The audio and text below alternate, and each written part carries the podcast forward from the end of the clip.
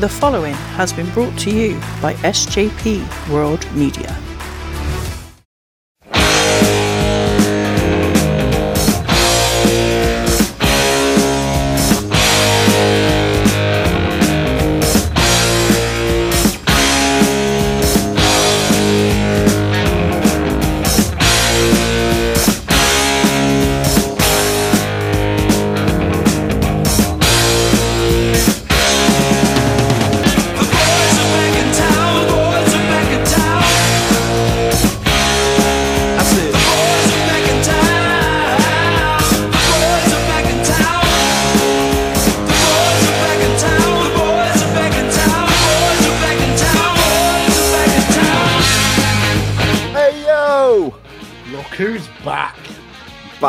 Once again with the Magsy Master.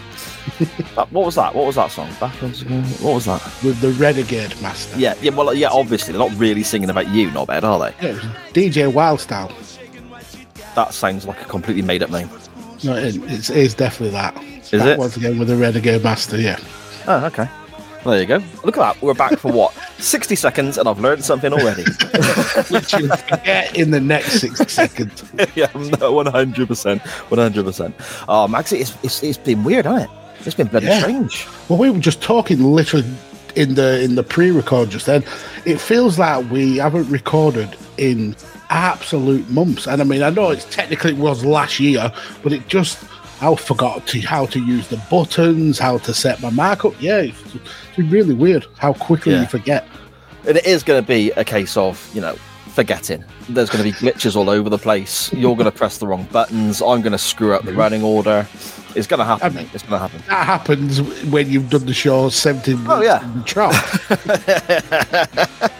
Like, what was it? what Was it like in December after over like well close to hundred shows, and I forgot to plug the network's Twitter account or something stupid.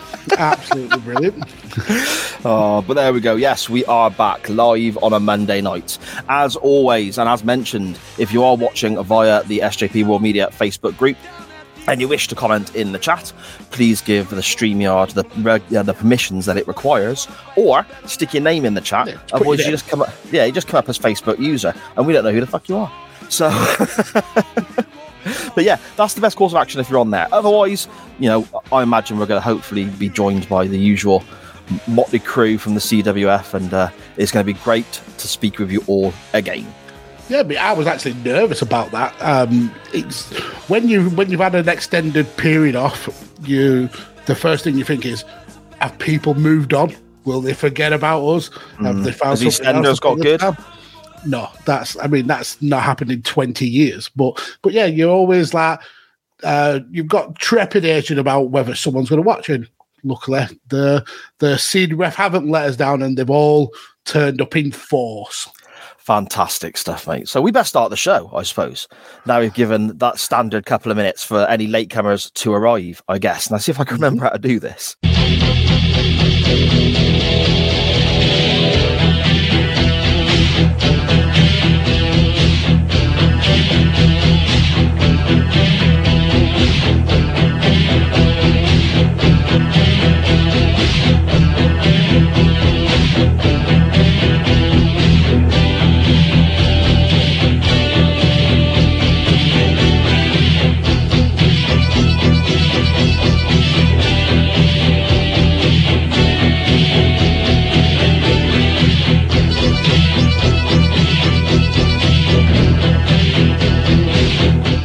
Afternoon, good evening, good morning, wherever and whenever you may be listening or watching from. This is Chain Wrestling Live with Mags and Si, an SJP World Media production, episode 105, I believe. Seventy three live. 73 live. Oh, it's a lot in it, eh? It's a lot. That's too, I am Si. Too many, is it? All right, well, we'll just go back to having a break show. I am Si, and with me, as always, is the Bret Hart to my wet fart, the Hitman to my. Sh- well, you know where I'm going with that. A podcaster who never turns down an opportunity to grapple with some hot rods. Oh, you can be as rude as you like with me. The Lord Mags himself. I've missed your little chubby face, mate. Whoa! Well, that was very negging. I've missed your little chubby face. And I've missed your massive unkempt homeless beard. it, mate, honestly, I need to sort it out. Sha needs to tidy this up. It's pretty, it's scraggly as fuck, isn't it? It's really bad, at the moment. You- and it's you- so grey. You definitely look like a hobo. It, well, yeah. It's uh, if I do this, if I part it, you can see how grey that is in there. Look at all that. Honestly. Says me who lives. it, it looks old AF. Oh, there's so many. And the thing is, I was talking to Sha about it the other day. They grow in a different direction. So whereas my beard will grow like that, the ones on the side, especially, I've noticed the greys literally just grow out at a right angle. So they're all just sticking out like, "Hi, here we are." You, You do know? look like you're auditioning to be part of ZZ Top. I would take that. I would take that. There, there is a vacancy. Dusty Hill died, didn't he? So Oh, Jesus. Apologies, ZZ Top fans in the audience. hey, I like ZZ Top. I'm a ZZ Top fan. I can't play bass guitar though, mate. No, just wing Same. it like they do. Yeah. Uh, triangle. I could. I could be the, cowbell. Cowbell. There must be a cowbell spot in ZZ Top. Going. I think you'd be good on the steel drums. The steel drums. Uh, okay.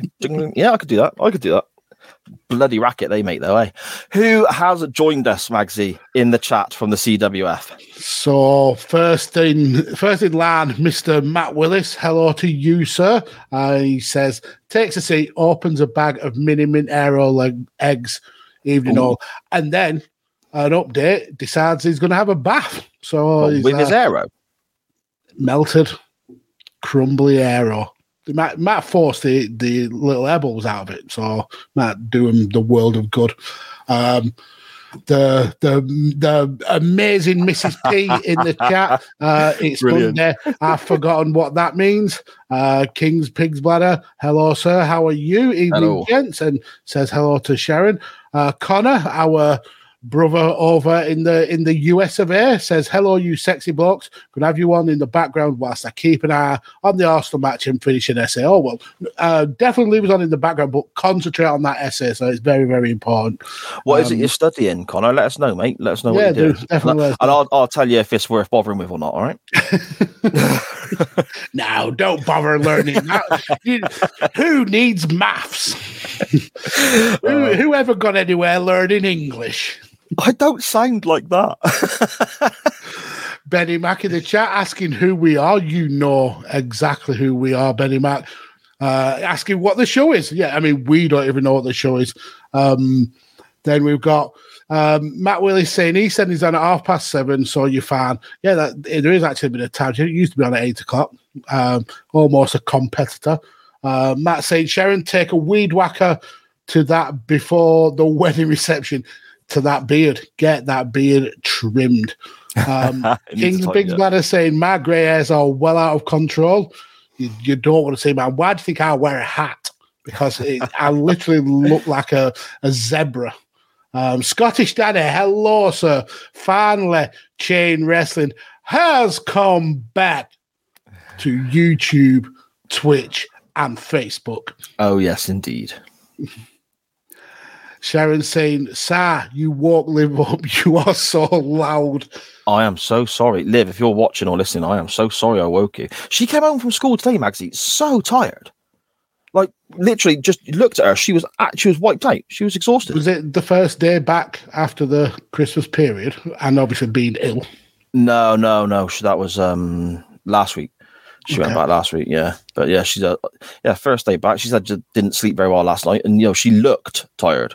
Oh, So I went I went to go check on her earlier on, stick my head in to tell her I'm going live shortly, and um I thought she'd gone out because the light was off in the bedroom.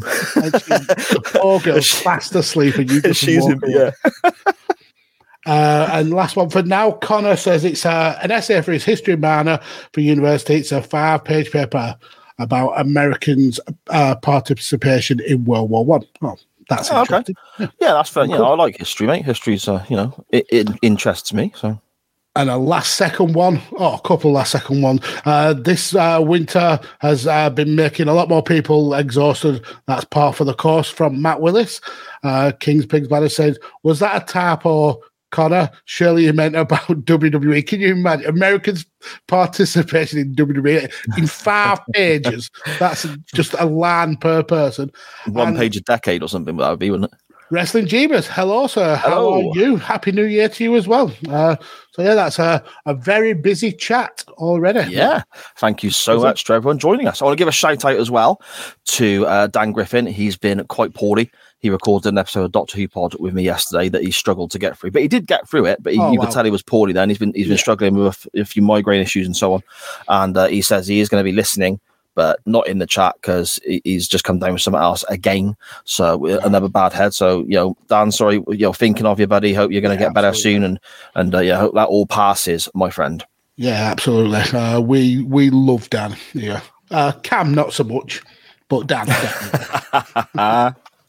Uh, Maxie, what did you uh, what did you do for Christmas and that then? How was your Christmas and New Year's and stuff? Yeah, it was okay. I mean, I don't. I'm not a massive fan of Christmas anyway. Um, we we've established this over the many many conversations we've had about it, but I I, I like it for the kids, and they all had an absolutely uh, amazing time. Yeah, really really good. Um, we ended up me and the wife went to the cinema on Boxing Day just to, just for a change. We watched the the Whitney Houston biopic film. Really, really good.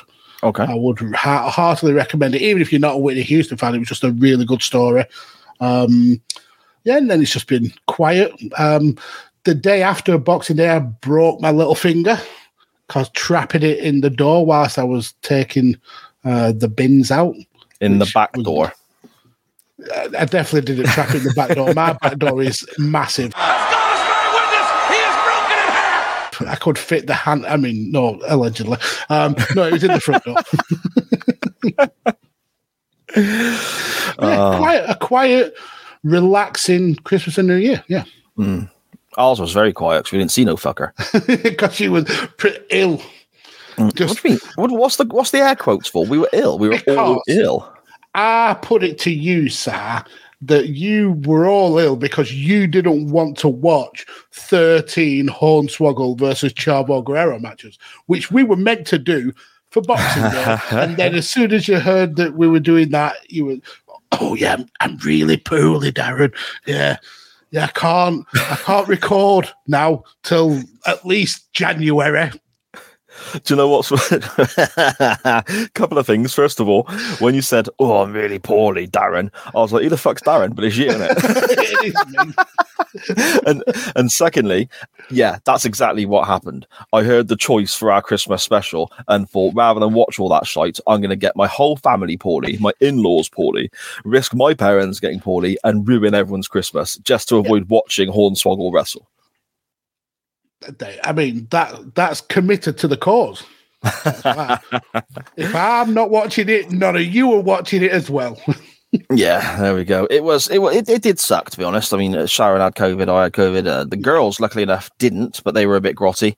Um, it meant that I couldn't see my eldest daughter Anya. Uh, we couldn't see Liam, our son. He couldn't come. out. Oh yeah, Sharon in the chat's just saying there as well, saying it was miserable because we didn't Yeah, see see I our mean- son. All joking aside, yeah, it's, it's I re- I felt so bad for you when you when you t- uh, told me that everyone was ill because uh, we've been there. We've had the the the lurgy of COVID in this house. We had our uh, boosters just before Christmas, and that knocked knocked uh, me and Lorraine uh, off our feet for a, for a little while. So yeah, I can I can understand how frustrated it must have been for you all. Yeah, it, it sucks, mate. I mean, you try and look at positives in every scenario, don't you? I suppose. And me and Shah said it was good in a way because because we were so restricted with regards to people coming to see us or us going out. We had no real time restrictions, or you know, you know, Christmas can be sometimes. It's like, okay, we're going to, uh, you know, we got to do this and do that, and then eat by this time because such and such is coming round, or we're going round to see that person, and all that sort of stuff. So that pressure was took away, which was which was quite pleasant. But at the same time, it was still it, it was horrible not being able to see, you know, people that we wanted to see. So that did kind of suck. But there you go. It's, it'll soon come round again, won't it? Yeah, next Christmas. Yeah, next Christmas. Next Christmas. oh dear, yes, indeed. I suppose, Maxie, we we better get on and, and do the stuff that we normally do. What do we do first? Uh, normally we go if we haven't got any pimple dicks, we go straight to the Hall of Lame. Shall we do that? Yes. The whole oh. What do you got for us, Magsy?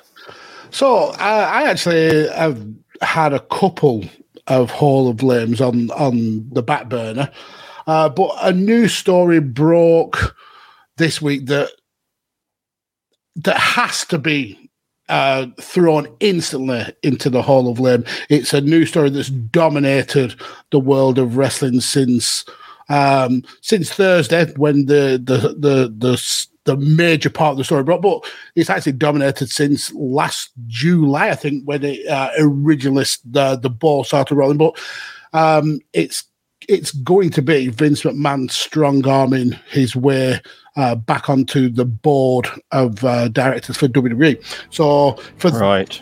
for those who have lived under a rock or who, who don't really follow uh, wrestling news, um, in about in July, I think it was last year, uh, the Wall Street Journal broke a story about Vince McMahon having uh, some extramarital uh, affairs. Um, but the reason why it was so significant for for the Wall Street Journal to get involved is that he'd been um, paying these these females um, brabs uh, to silence them, uh, and that money was coming from WWE funds rather than Vince, Vince McMahon himself. So essentially, um, tax fraud, um, basically paying off these these women uh, who he'd been having these affairs with. Um, to cover his own back and also cover the back of some of his uh, of his uh, close um, team. I think John Laurinaitis was someone who uh, took a lot of flack for it, um, which essentially forced the hand of Vince McMahon to um, to resign uh, from the board whilst uh, an internal investigation uh, happened. Um, but within a few weeks of that, happening, we got rumblings that Vince was uh, regretting resigning, that he felt he took some bad uh, advice on doing so, and was looking to to claw his way back. Um, and he's managed uh, this week to to be able to do so because yet again the Wall Street Journal on Thursday broke the story that uh, Vince McMahon had penned a letter over the Christmas period to the to the board saying that um, he wants back um back on on on the board of directors. Uh, they contacted him back and said they don't feel is the right time for him to do so. Uh, and then Vince used a power play because he essentially um, used his status as the main shareholder to um, stop the company um, selling its its uh, digital rights, to sell its uh, its media, or even to sell the company uh, as a whole without without Vince McMahon say so, and he wouldn't get that say so uh, unless the WWE put him back on the board. Um, so, unfortunately for the company, with the digital rights uh, being up in about 18 months, um, they were in a, a no win position because if the majority shareholder uh, is not willing to uh, to come to the table and, and, and uh, be a part of these deals, it meant the company would essentially lose out on potentially billions of revenue. Um, so Vince um, not only brought himself uh, back, he also brought along a couple of his lackeys. Uh, ironically, two lackeys that he fired uh, in the in the I think early 2022. George Barrios and uh, Michelle, I think she's called Wilson. Um, so that meant three other board members had to leave, so they got uh, they got uh, kicked off the board of, of directors for Vince and his two lackeys to to be uh, come in place. Uh, and then after uh, I think two days, a couple more board members uh, actually resigned. Um, two people who were very vocal in Vince uh, being ousted from the board originally uh, because of his uh, of his financial issues, and, and one of them, a guy called Manjit Singh, was actually the person who was investigating Vince uh, internally for for his uh, his issues with paying the the, the women uh, money from WWE funds. He's so he's resigned over the weekend, and also Ignacio Lahoud has resigned. Um, And today's news, uh, like I said, this is a rolling news story, so I'm sure this is going to change uh, over the next few days. But today's news is that uh, Vince is actively looking to sell the the WWE, uh, and uh, he he believes that him being in place uh, can add extra value to to the the sale of the company, and he's also hoping that whoever buys the company keeps him on board to to to run it as well. So yeah. Um, th- this is my entrant this week. It's Vince uh, strong arming and using a massive power play to essentially get away scot free with uh, tax fraud, uh, uh, misappropriation of company funds, and uh, cheating on his wife, essentially scot free. So, yeah, it's Vince McMahon strong arming his way back to the. WWE. A very weary entrant into the Hall of Fame. And there's so much going on with this and so many moving parts, isn't there? And- it's crazy because this is, I mean, this is a wrestling company that uh, obviously has not always been there because, you know, it started, you know, way back in the 60s with, with you know, Vince's dad. And I think Vince's granddad was a local promoter as well before that. But WWE as we know it, or the WWF, when when it went national and so on, and then we had the first WrestleMania, and, and it's been the constant in my life. Mm-hmm. We've had other companies come and go, change names, change guises, you know, blow up for a year or two, then disappear. The fact that this is, it, it's the brand, isn't it? You say to somebody wrestling, they think WWE or WWF, and it's going to now be sold. It looks like Yeah. and it's in this mess behind the scenes and it, there is this massive uncertain future it blows my mind I, I never thought that we would see anything like this in my lifetime anyway. Mm-hmm. Yeah, the and the the the kind of conflict for me is that ninety nine percent of of wrestling fans are fans because of Vince McMahon, because not particularly because of the person Vince McMahon, but because of what he did for the wrestling um, business. He he essentially turned it from a very small kind of uh, niche product uh, that was uh, shown in territories to a worldwide phenomenon. Uh, like the guy or love the guy, he's wrestling wouldn't be where it is today without without Vince McMahon's foresight. But in saying that, he is still an incredibly horrible person. The uh, even outside this uh, this uh, issue with uh, with um, his uh, philandering ways, some of the things that he's been accused of and some of the things that he's actually done are, are horrific, are evil, some evil, evil stuff. Uh, but it's it's compartmentalizing the the person from the product, and the the big issue right now is that the product with Vince McMahon in charge has been awful. Outside pay per views, which are usually WWE knock knockabout the park, the weekly show has been terrible. And then in, from July to now, it, there's been a massive renaissance. And then now Vince is coming back. Uh, I think it's um, King's Pig Bladder has said in, in the chat he wants creative back.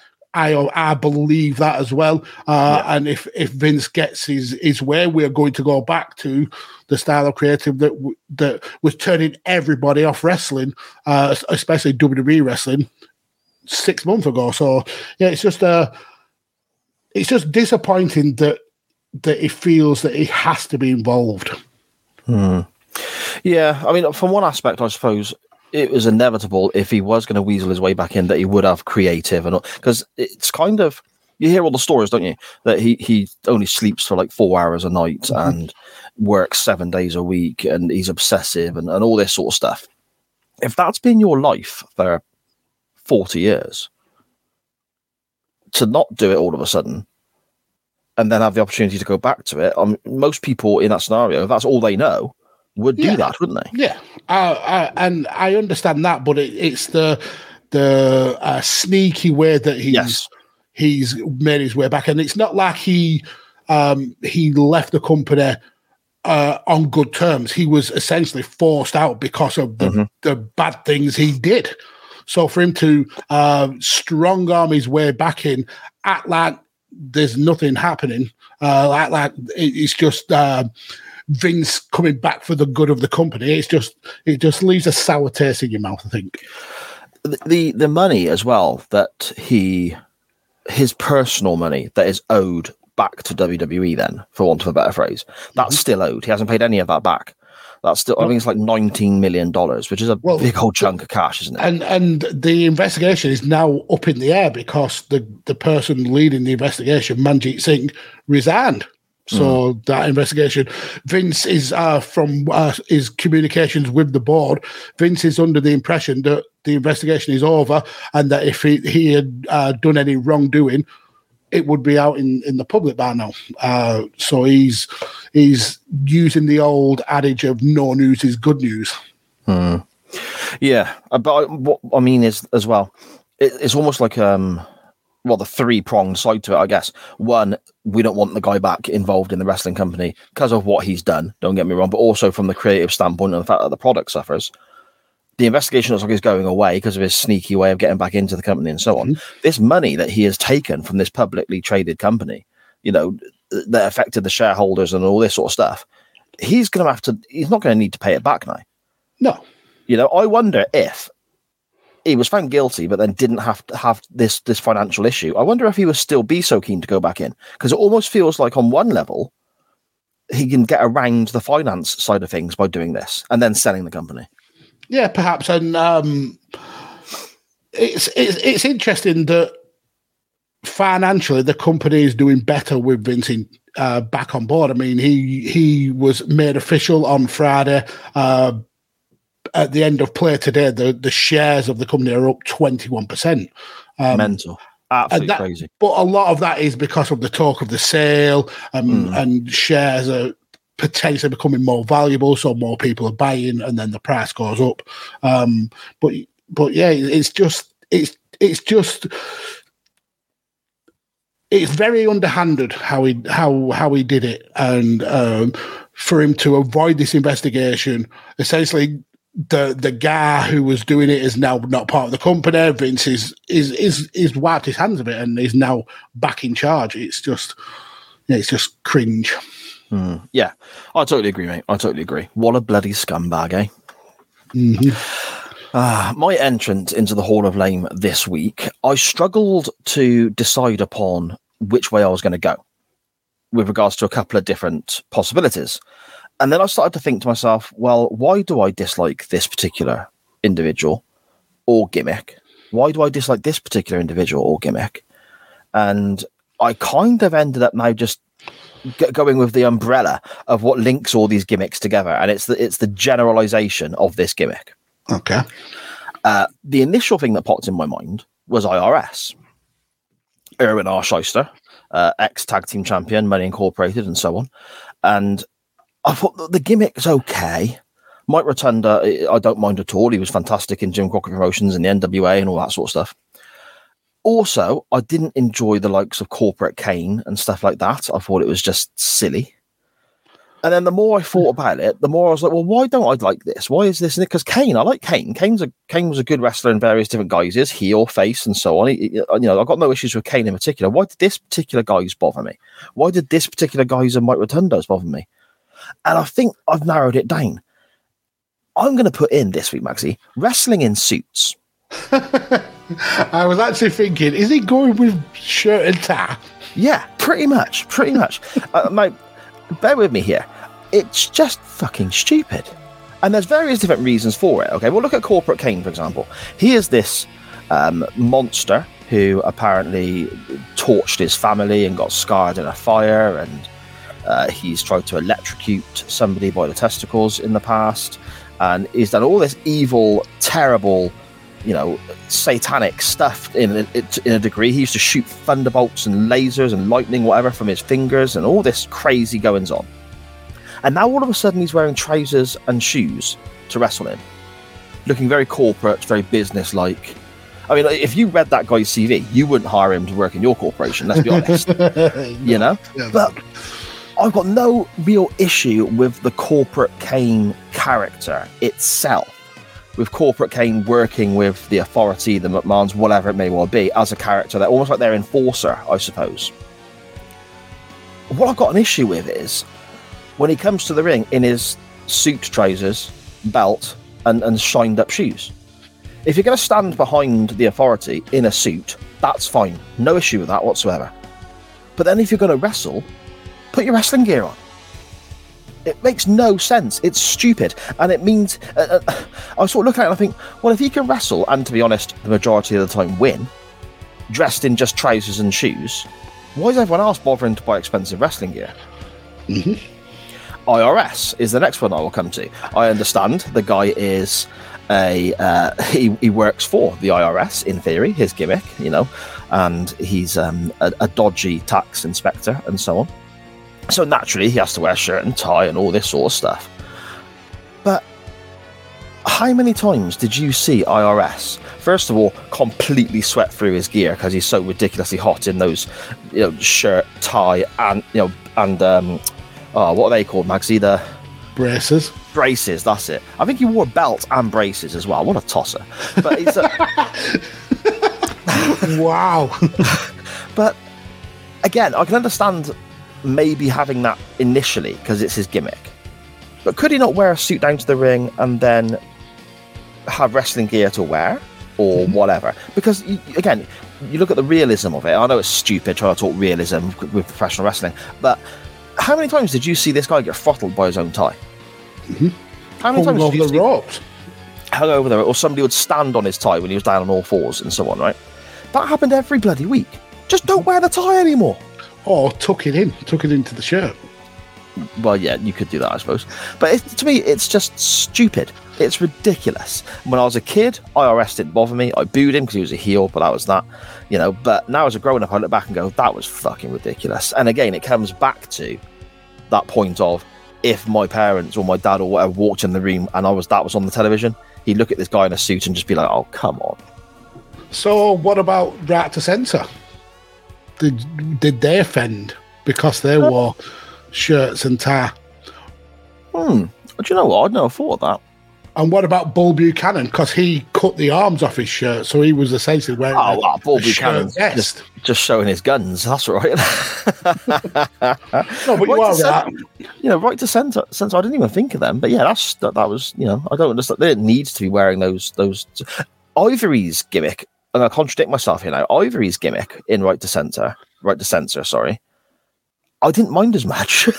But, but she didn't wear a formal tie. It was more like a, yeah, yeah. a rough or a Mm. floppy bow tie. Do you remember? I mean, you know, the guy's a knobhead, but do you remember Terry Taylor the, when he was the tailor-made man? Yep. He used to come to the ring in a suit, but then he'd take the suit off to wrestle. Why can't they just do Me- that?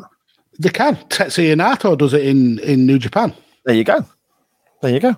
I and mean, it works. What about when Chris Jericho was suit wearing Chris Jericho, but he still wore his his, his uh, spandex to wrestling? Triple H had a period where he wore suits all the time. Yeah. I mean, Flair is the obvious one, isn't it? You know? Mhm.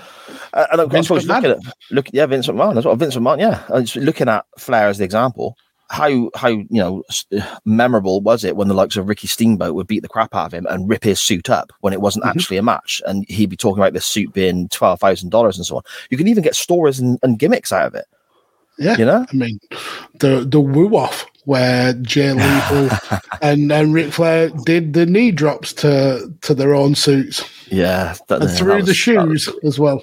But there we go. That's my entrant this week, my friend. People wearing suits to wrestle in. Have a word for yourselves. Give your head a wobble. I mean, of all the things to go in a Hall of Fame, I think that may be the weirdest one. But It just, I don't know why, but when I was thinking about it uh, yesterday afternoon, I got unnecessarily angry. And I thought, well, if it's getting that, re- if it's getting that reaction from me, then that should go in. it definitely, if it's getting you angry, it definitely should go in. There we go. Those are your entrants to this week's Chain Wrestling Hall of Lame. Vince McMahon and all his dirty, sordid business and non business shenanigans and wrestling in suits. Magsy, what have we got in the chat, my friend, before we get on to our non wrestling topic? Well, first of all, we've got this pile of rubbish. Don't click on any of these links, people. It's absolutely ridiculous. You dumb motherfucker! But we've got King's Pig's Bladder saying that he, uh, we know that Vince wants uh, wants creative back definitely. Uh, Scottish Daddy says Vince taking his rightful place in the prestigious Hall of Fame. I dare say it will not be the last time that that Oh, man goes in. Um, Scottish Danny also says to to uh, to King Pigs Bladders, uh, he'll get creative, and he, he, he's. I think the the rhetoric is now that he's not interested in creative, but we all know that he is, and he, he will get that creative back. Um, Scottish Danny says, "Bring back Funaki, all of our problems will be solved." Absolutely, absolutely.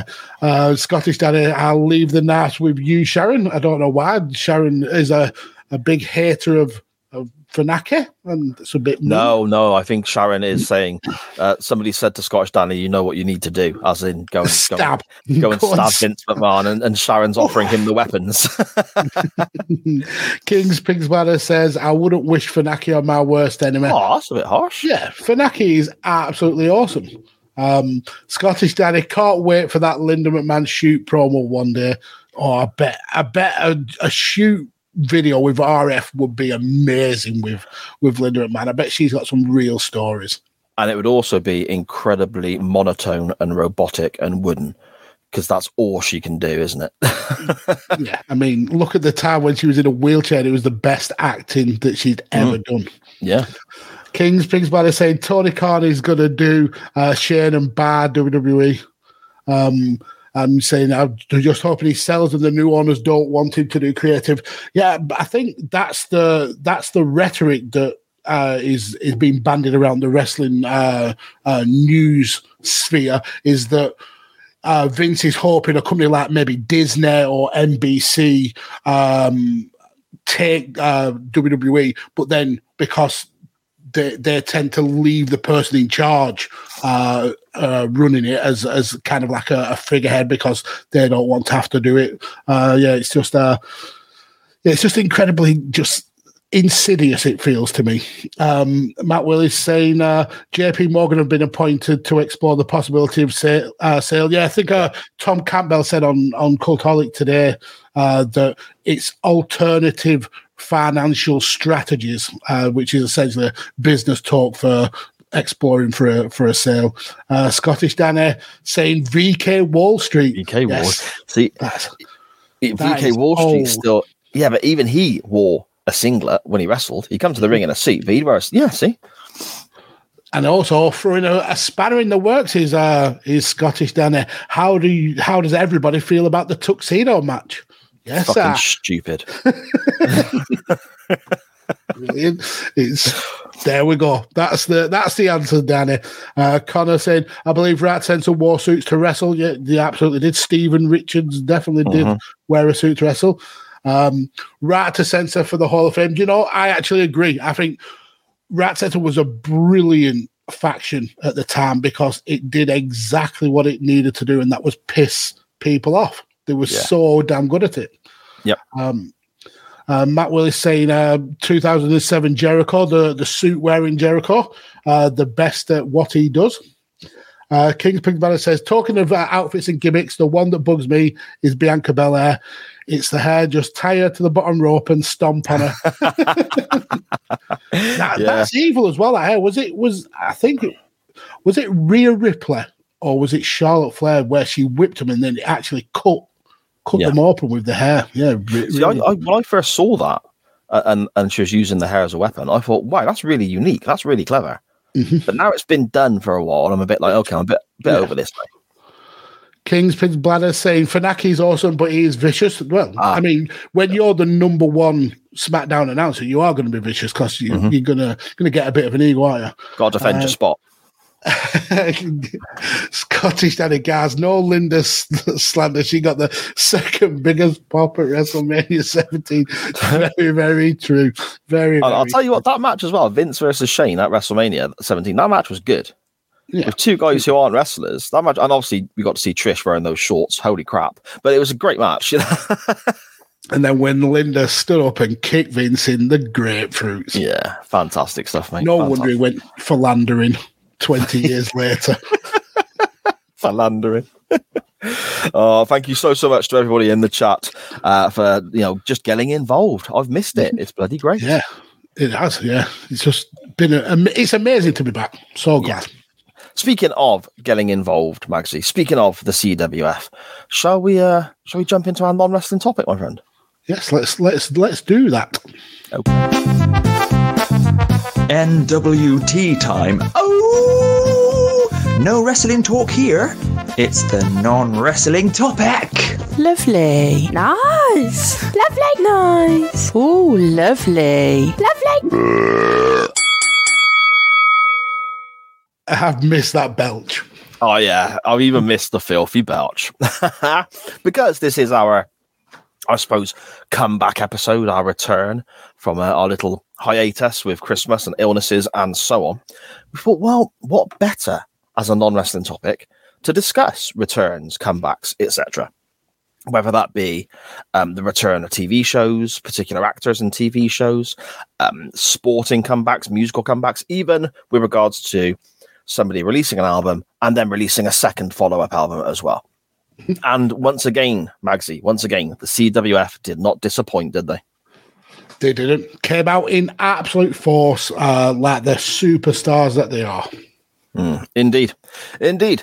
I will run through them on Twitter in the order they arrived into us, Mags. I bet you've not missed that. and I'll try and find them quick enough that the comments still uh, on the screen when you're saying it. Do you require colonic irrigation but don't want to have to deal with all those wait times? Then come on down to Jumbo's All You Can Eat Chinese Buffet, where you have a 1 in 7 chance of shitting yourself so hard your insides become outside.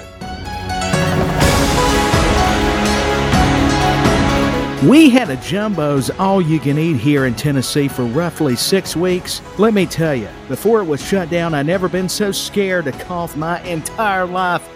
I used to be so daft and keep my food in my body for a while, but Jumbo's all you can eat changed my life. Food to the toilet in 90 minutes. wow. My dad took me to Jumbo's All You Can Eat, and then I had a massive poo.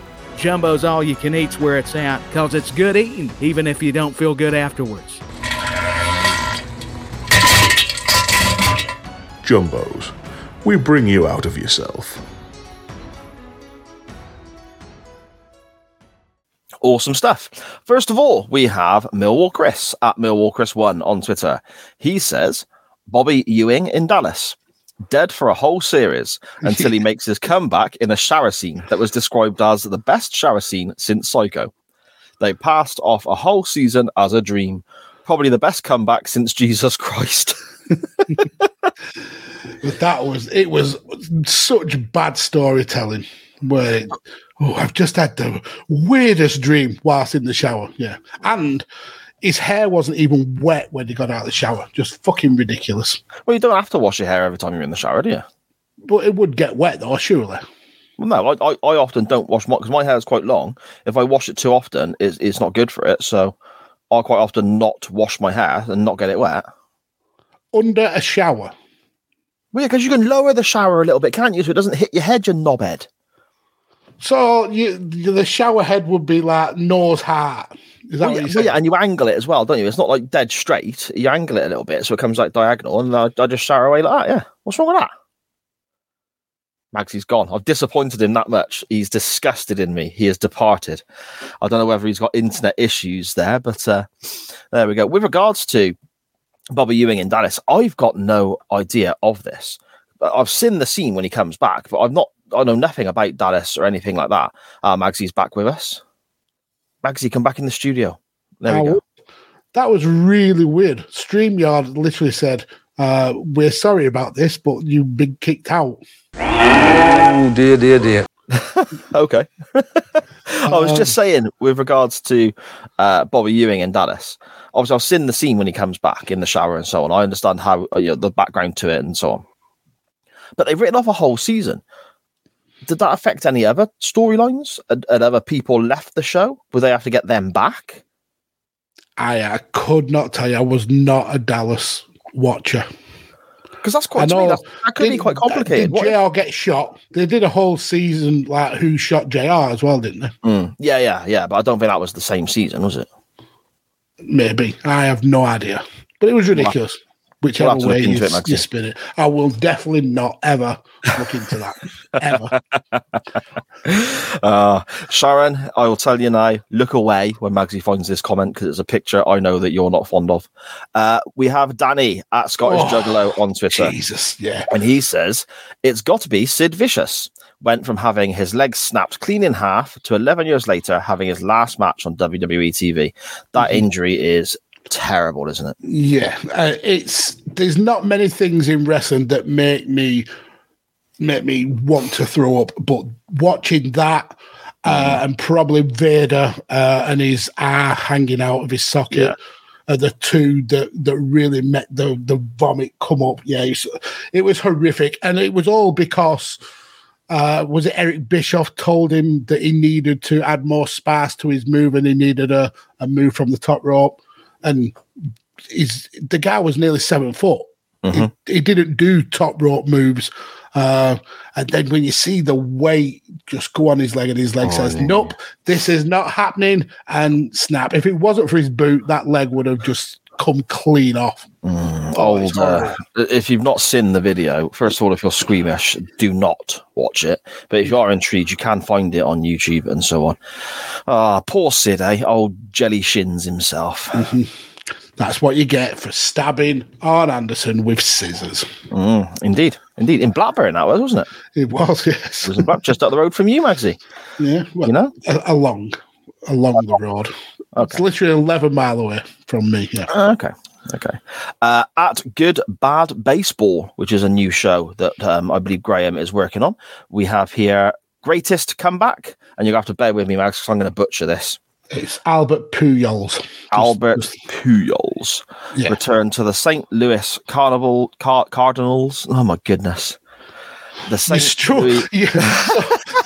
Pujols, you nailed. The, the Spanish word you nailed. yeah. Cardinals. The I couldn't say English Cardinals. word you couldn't. Yeah. Yeah. Brilliant. I'll try that again. Greatest comeback. And the thing is, as well, for the audio version, which comes out Wednesday, I'll cut all that shit out so the people who listen to that version of the show won't realize I screwed it up. You dumb motherfucker! Greatest comeback. Albert Pujols return to the St. Louis Cardinals and hitting his 700th home run in his final season. I'm assuming 700 is a lot. I know nothing about baseball, mate. It's it's just rounders for grown ups in it. okay. It is. Though. it's just reminders for grown-ups. I don't know. Uh, we also have one here from Good Cop, Bad Cop Wrestling Podcast at Good Bad Wrestle on Twitter. And they say, at the Matatat UK, returning to the commentary booth for CXW for the semi-finals and finals of their last event. He may have mentioned it on Good Cop, Bad Cop once or ten times. But that's Yeah. that's that's amazing news. Uh, it's Mm. really good from. I mean, you uh, you've done some commentary as as well. Uh, The the the buzz and the thrill from from being involved in in in in wrestling in, in even in a some small way. Yeah, that must be amazing. So yeah, props to to Matt and yourself uh, for being able to do that. Yeah, And appreciate that. Connor, Connor's done some as well, hasn't he? I think. Mm, yes, I heard Matt's, uh, and, and it's good. I loved it. Really good stuff. Matt's enthusiasm really shines through when he's doing It's it. awesome. So yeah, it's it's great stuff, Matt. Um, I was asked to go back and do a bit more for the one company, but I kind of said no because I wasn't too keen on certain stuff that went on. But I won't dive into too many details there. But let's just say, uh, That's intriguing. well, it just could have been a bit more professional. But let's leave it there, shall we? Um, they did hire you to do They commentary. they did, mate. They did, and believe me, I was one of the most professional things they had. So if that's Jesus wept. uh, Connor, our good friend in the chat there, cheering on Arsenal while studying World War One. At Connor knows footy on Twitter. He says the 2022 College Basketball National Championship Kansas team, the team he supports and has done his whole life, was down by 15 at halftime to North Carolina and went on to win the game by two.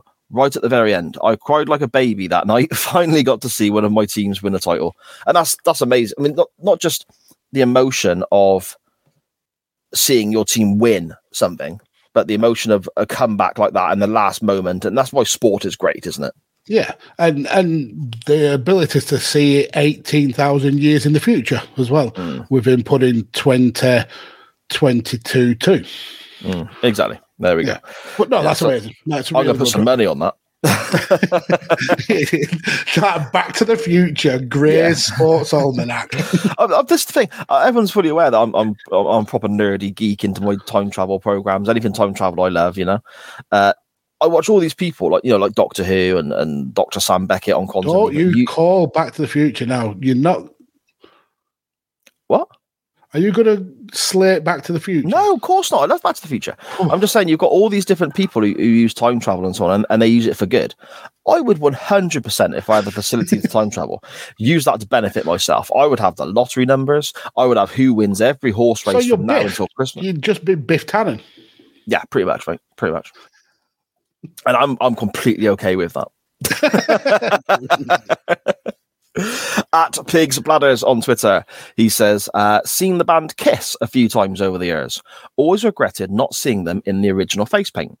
And then out of nowhere, they bought it back, blatantly a cash grab, so I could sort of tick that off my list. Now, I've seen Kiss. Um, Sharon in the chat, help me out if if you know. I think it must be four or five times now, maybe something like that. But always painted up. And I've seen them on re- reunion tours and the comeback tours and so on. My favorite era of Kiss, though, is when they took the makeup off in the 80s.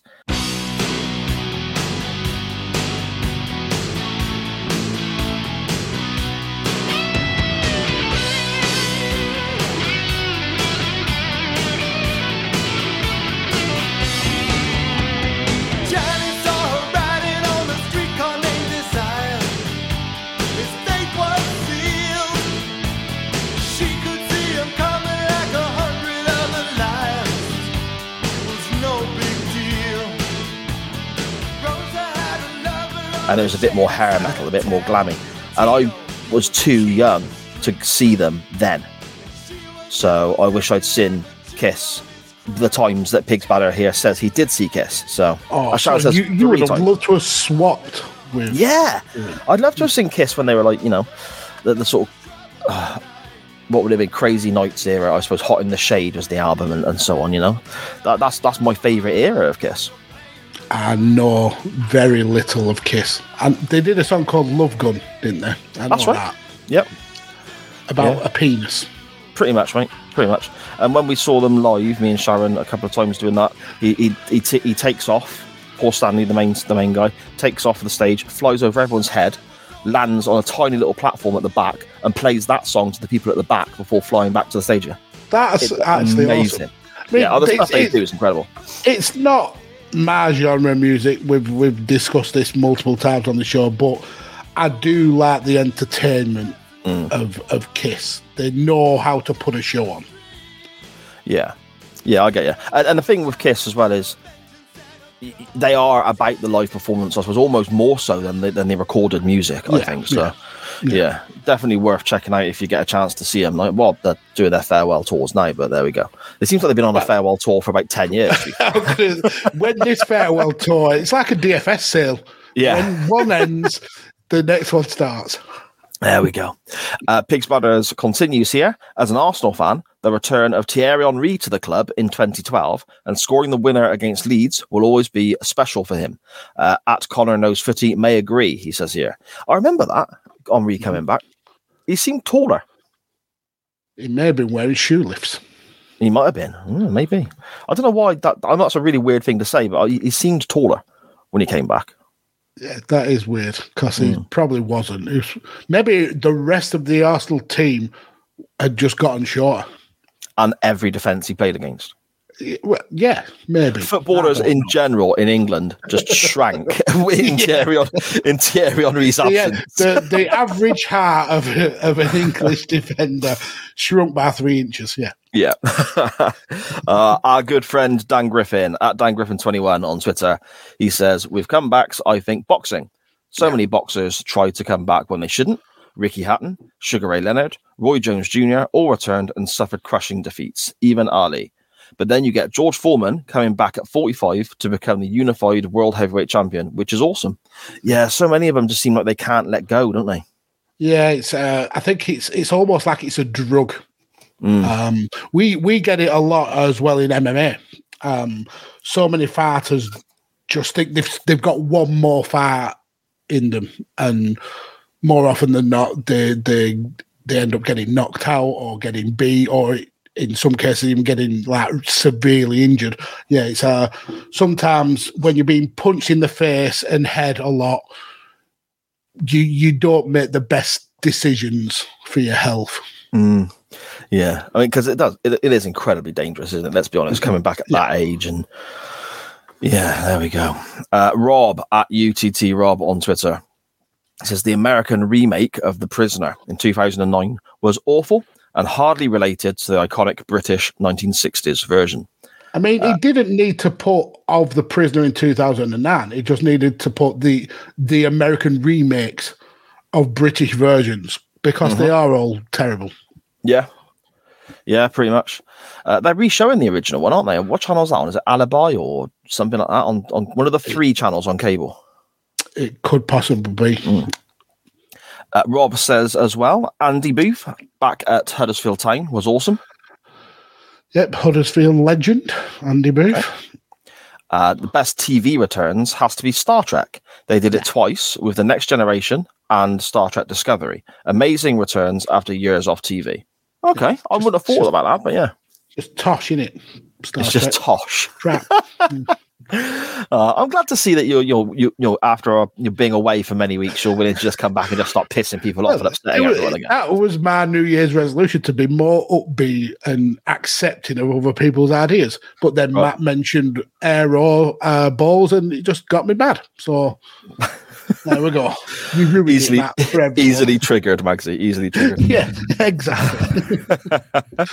Uh, we have a bit more here from Dan Griffin responding to Rob, actually.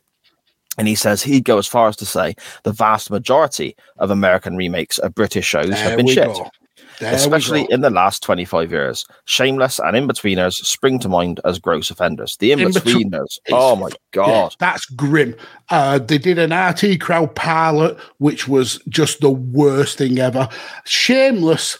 Um, I would say that may be an outlier for me because I do like the way they made it more dramatic than the the uh, the British like kind of comedy version. Uh, plus, I also uh, know Paul Abbott, the writer, so they have a bit of a soft spot for the American Shameless. Uh, but yeah, ninety nine percent of of American remakes of British shows are horrific. The remake of The Office. There's, there's a lot of people that would It's say that that's wank. better. Yeah, but It's we've been not. through this before. You haven't I'm not going to watch. one. I'm not going to watch season one or two. It's it's terrible. Steve Well, Carell should you be disgusted himself. You can't make comment on that if you've not watched it, though, can you? Surely. Do you comment on things that you haven't watched? Yes, you do. Like what? House. I've never seen House. I, I don't know whether it's good or bad. There you go. But you made a comment. Yeah, but I'm not like, oh my god, I'm not. I- uh, all right, let's move on. Um, See, I win via just grinding you right, down. just grind, just yeah, you get the submission because I'm exhausted from fighting back. uh, at Joshua Goodwin at PW on Twitter, the king himself, uh, also currently um, going through a few medical issues, which are you Oh, know wow. not not the best, which is why NXT Rise and Fall has been put on the back burner for a while. so I want to Hopefully- wish him all the best and hope he gets better soon. It's been quite a long term thing there, so Yeah. hopefully he's uh, you know fighting fit again very soon. There, Got everything crossed for you, Joshua. Yeah. Uh, he says a bunch of wrestlers spring to mind. Regal, Goldust, Shawn Michaels, all somewhat similar stories of redemption and overcoming demons, etc. Scott Hall and Jake the Snake, Lex Luger, even Buff Bagwell. But for him, a lesser known comeback, at least in this country, would be Vader. He went from being a fat piece of shit to All Japan's triple crown champion, having some of the best feuds and matches of his career. Shows how much co- how much confidence will do for you. The recent returns of Edge, Daniel Bryan, and Paige are testaments to the leaps forward in medical science and their uh, and their inability to let their dreams die and working to prove experts wrong. Yeah, I think that's pretty much fair enough on all those points, Magsy. absolutely amazing. Uh, the the thing with Vader is, as well, though, he went uh, from bad to amazing back to bad when he came to WWF. Yeah, he is WWF, and I thought it was a real shame as well because, I mean, obviously, you know, WCW went on to be you know the, the biggest company in the world in the late nineties and so on. But the WWF has always been the company, the brand. And when you look at how great Vader was in in WCW, and well, all Japan as well, but WCW in the early nineties, you'd love to have seen that version of Vader with McMahon and and the whole machine of WWE behind him because he wasn't in WCW when it was a good company by any stretch of the imagination. It just didn't work out, mate, did it? No, uh, and a lot of that was politicking, um, especially with with uh, with Shawn Michaels. I think if Vader would have had a run uh, as world champion, or at least come out of that Shawn Michaels feud uh, looking stronger than he went in, uh, maybe it, it it could have gone a lot better. But yeah, once Shawn Michaels gave him the kiss of death, it was pretty much all over for him. Yeah, he was supposed to have a world title run, wasn't he? The um Yeah. the run that Sid had where he beat Shawn Michaels at Survivor Series at Madison Square Garden in '96, and then dropped the belt back to Shawn in the San Antonio Stadium. That was supposed to have been Vader. It was supposed to be like a best of three kind of thing with a SummerSlam match as well. But yeah, a bit of a shame. But he didn't look after himself either, mate. Did he? His diet was shocking, and he was a, a, a- a big fella. And it could be um, a bit of a a dick backstage as well. Mm. Apparently, he was a bit smelly as well. Oh Jesus, that's the last thing that you you would want your champion to be.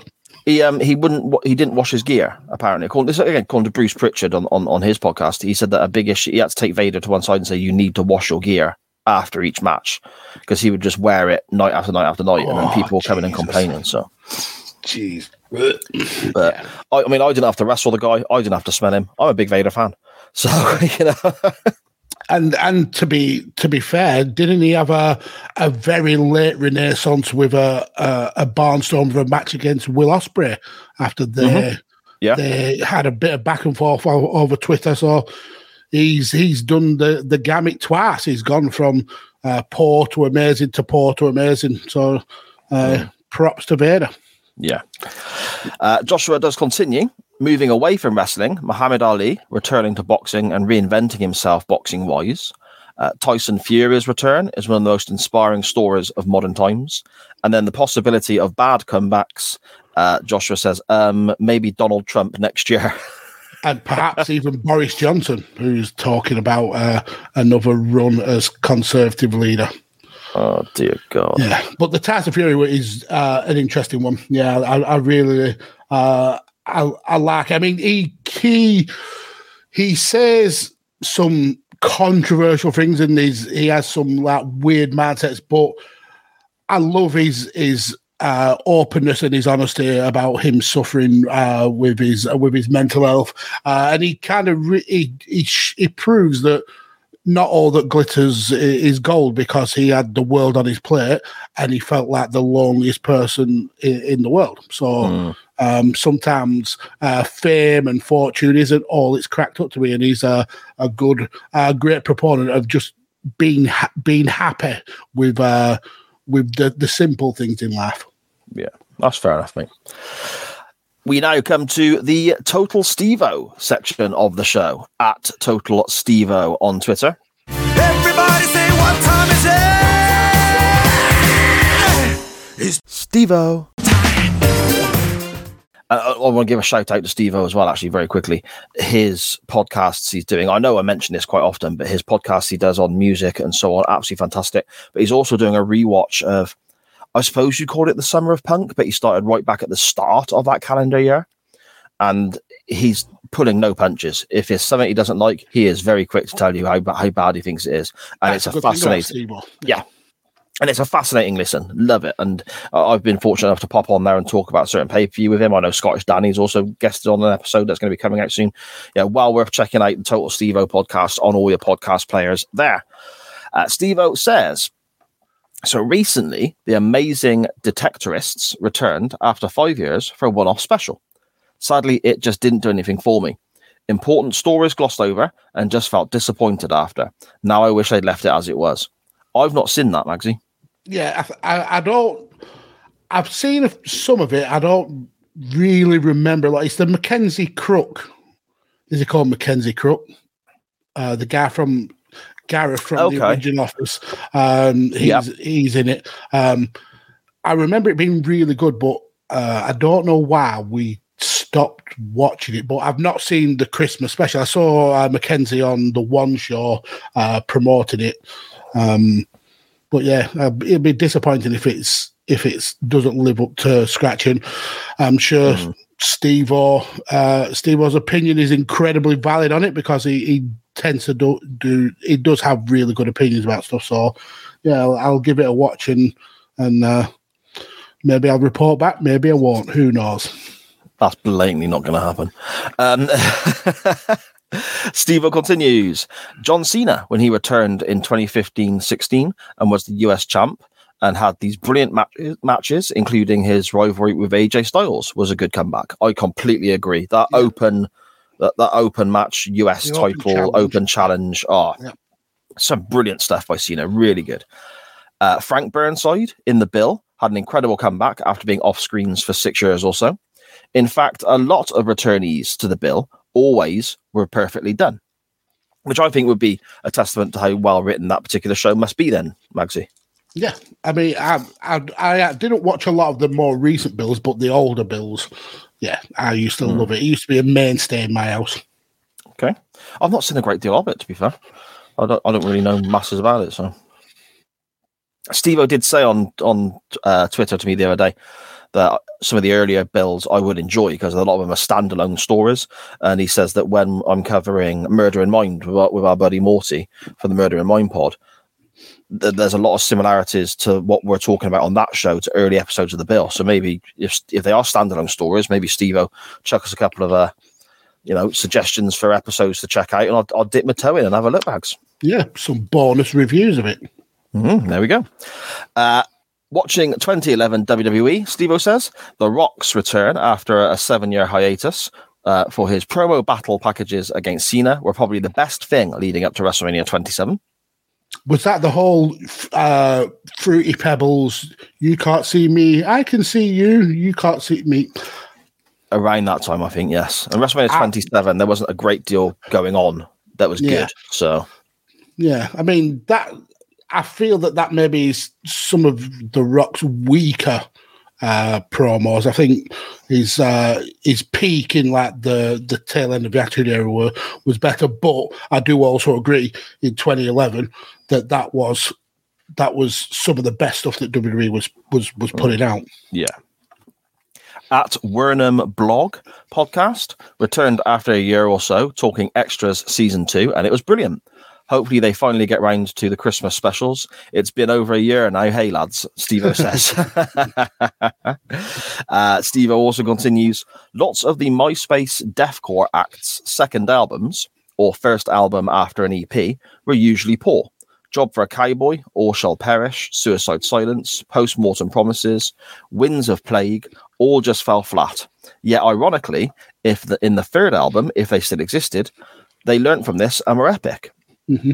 Okay. Yeah, well, we had a, a little chat about this in in the lead up to this uh, topic about sophomore albums and how a band can hit the ground running with the first release and then kind of fall flat on the second one. But it, it's all about growth and and kind of uh the second album always seems to be we've got to maintain, we've got to kind of keep that uh, lightning in a bottle, and sometimes it, it doesn't work out, and then when you've had that kind of flop, you you can then almost test yourself musically with uh, with like the third, fourth, fifth releases. So it it sometimes is it's just trying to recapture that that um buzz of the first release, I suppose.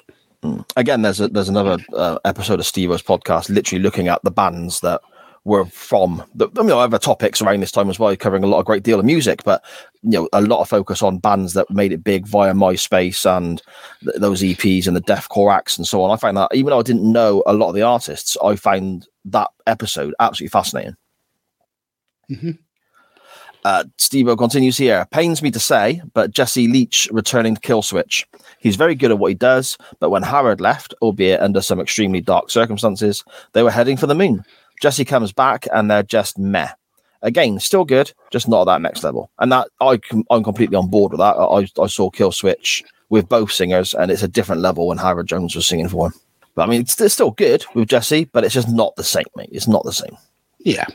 Uh, I haven't heard any of them, so Okay. You would know some Killswitch if you heard it. You'd be like, oh, yeah, I know that. yeah. Did Edge not have a kill switch, or uh, Randy Orton have a? Uh, kill y- yeah, CM Punk. The initial, the first Punk theme was was Kill Switch as Is well. it It was used on Fire pay per as well. That's it. Yeah, yeah. And that was with Howard Jones singing. Yeah, well, So I like his fight. He's- Yeah, he's he's superb, mate. Uh, Steve continues. In fact, Jesse and Adam D's Times of Grace, 11 years after an excellent first album, second one released last year, is atrocious. And he'll call it a day on this. Peep Show's final series, I believe, was two to three years after season eight. It's considered the worst series by many fans. I refuse to watch it. It's that bad. The ideas were there, but the execution was bad, and the new characters just didn't fit in that world. That's a show I think that could return for another series. Rumors suggest Line of Duty next year at Christmas, hopefully, as the ending was appalling. Line of Duty, not a program that I've uh, I've ever watched. Uh, but uh, Peep Show, yeah, I, I agree with him. The the final season was, it felt like it was part uh, kind of tr- an attempt to tie all the loose ends up, but also then part cash grab. Uh, Mhm, Yeah, it okay. just it didn't have the the rawness of the of the early seasons. Okay. I mean, I love Peep Show, but I can't remember the last season, so maybe I watched it and it was terrible, and I've not watched it back, or I've just never seen it. I, you, um, uh, I would assume you that you've watched it. I'd, I'd guess so. I Yeah. guess so. And finally, and this one is not via Twitter. This is from WhatsApp, Magsy, from our good friend Mr. Matt Willis, and he says, "Well, first of all, welcome back, boys. No, cheers, Matt. Oh, thank you very much. There's been some great comebacks over the years, and yours is 100% the best. Uh, have a good night, Tala." That's what he's put. You sit on a throne of lies. No, I, I lie. He hasn't put that at all. this is the worst one. he said there's been some great comebacks over the years, so I'm going to go for the bad ones. Robbie Fowler going back to Liverpool for a second time, ravaged by injury, and it didn't work out. Michael Jackson's last comeback gigs, he never even made it to the stage. Cristiano Ronaldo to Manchester United, enough said. Yeah. Michael Schumacher to F1 after three seasons being retired, scored one podium, then gave the same seat to Lewis Hamilton, who won six titles in that car. And one last one for you. Mags will appreciate this as a bad comeback. Royce Gracie, winner at UFC 1, 2, and 3, came back at UFC 60 to face Matt Hughes. He was TKO'd by Hughes in the first round and never fought in the octagon again. Again, I, we mentioned it earlier. MMA uh, tends to have a lot of fighters who just don't know when to give it up. Um, Yeah, it's it's it's it's sad. Yeah. Yeah, ah, fair enough. Uh, what about yourself then, Magsy? What, what, what have you got? Anything in mind? Yeah, the the first one that come to my mind was one that you literally just mentioned, or well, Matt just mentioned, Cristiano Ronaldo. I think uh, this this last season and a half has really kind of sullied his his legacy at Manchester United, especially with his uh, the the stories of his attitudes uh, be behind the scenes. Another one, uh, Lukaku. Uh, I know he had a lot to prove at Chelsea, being the the only club that he didn't really get a chance to to be a big star at, and comes back in uh, a world record transfer fee, uh, all guns blazing, blah blah blah blah blah, and was a massive massive flop.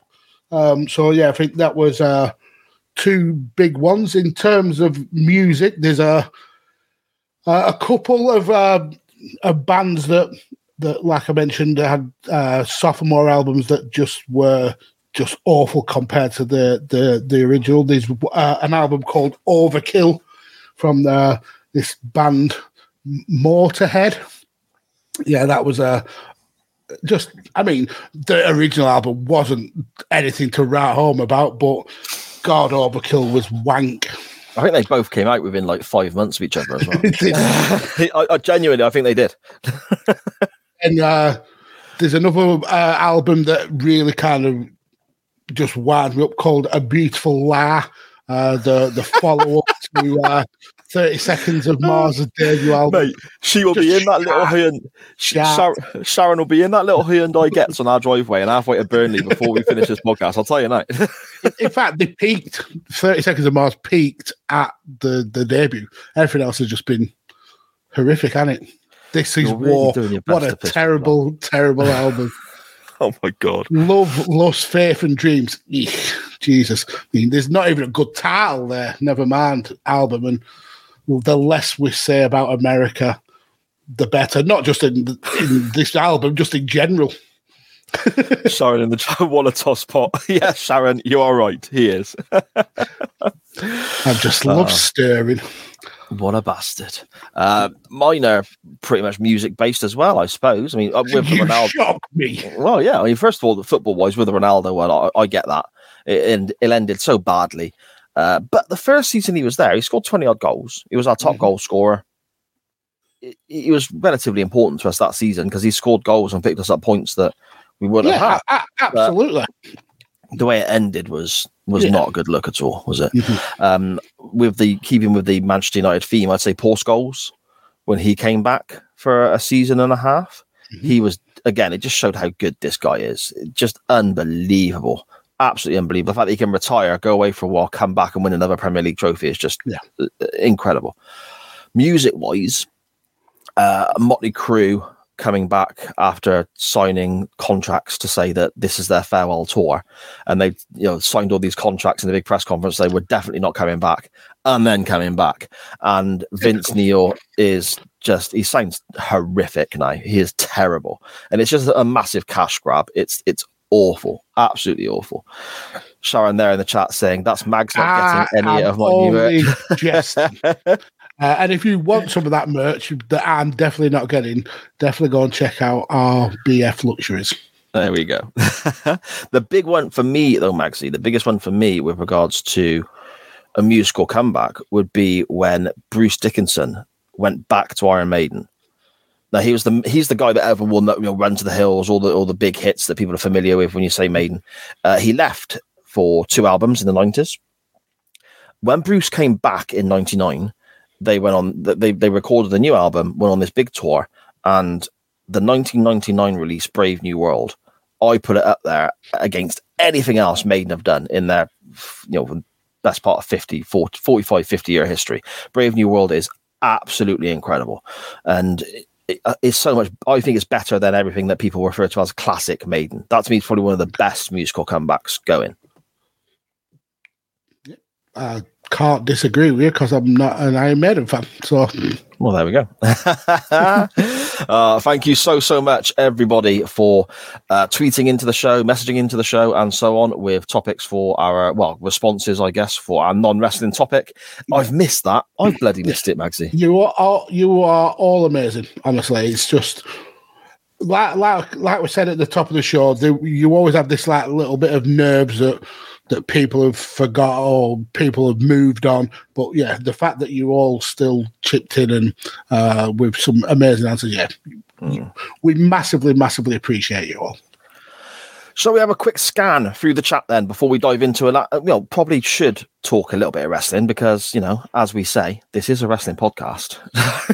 Absolutely true. But let's uh, let's have uh, uh, look through some of this chat. So uh, Matt Willis saying, "Can we have confirmation that Si is a dwarf?" I mean, you you are you are giving off Gimli, son of Gloin vibes. I'm giving off what? Gimli, son of Gloin from the Lord of the Rings. Oh, I've got no idea what that is. Sharon, just, we'll just smooth over that one. Uh, Sharon saying, uh, uh, for fuck's sake, she looked when you said her name, uh, the the Sid, uh, The Sid picture, Richards yeah. Sorry, is Sha. Just disgusting. Um, Connor saying nothing better than in person playing uh, play by play. You feel the the feed off the crowd in turn gets you excited. Talking about his uh, his time at doing a commentary. Yeah, it's um, amazing. Just I'm so proud of you all for being able to to, to pull that off.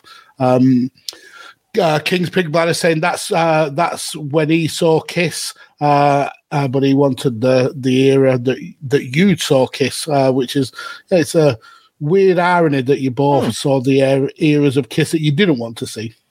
well, no, I was happy seeing it, but I kind of feel like I've missed out. well. yeah. yeah, I'm just Uh, greedy. Con- Connor says he loves him some boxing, nothing better than two dudes slugging it out for 12 rounds, and then you watch some boxing afterwards. Yeah, it's amazing. Uh, Original Prisoners is one of King's Pigs Bladder's uh, favourite shows. He loves it uh, so much, um, and he wants to know when you're doing a podcast on on prisoners. I, I've got no time to start new projects. He definitely hasn't. He absolutely hasn't. Uh, Matt Willis says he apologises for nothing regarding the aerial balls, uh, and then says talk at the table flashback. Um, fuck you, Osprey. Actually, it was Wet Wipe Willie. That's where we christened him, Wet Wipe Willie. right, okay. Uh, Connor says Howard Jones is with a band called Light the Torch now. I think it's been about a year or two since they released some new stuff. Oh, okay. Uh, Matt says, unfortunately, he's got to be up for work uh, in six hours, but he'll catch the, the pod. Good night. I hope you have a, Cheers, uh, a good shift tomorrow. And yeah, and uh, thanks for, for tuning in. Um, Sharon calls, I'm assuming, me a tosspot because of Yeah. my slating of, of 36 tomorrows. I am only jesting, and that's me not getting any merch, and I'm going to be charged. double. that's mean.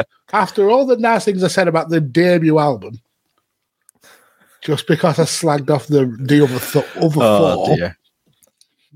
But yeah, that's the that's the oh, it's uh, King's Pigs Bladder saying it's on par with classic Maiden for for him. So Okay, yeah. yeah, Yeah, I can take that. Yeah, fair enough. there we go. So then, let's dive into a bit of wrestling, Mags. And oh, for the first time in forever, Let's get ready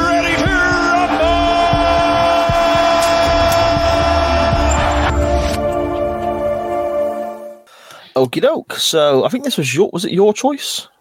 yeah, I mean it was so long ago. Who who did choose? Who knows? Yeah, definitely man. Yeah. Right, okay.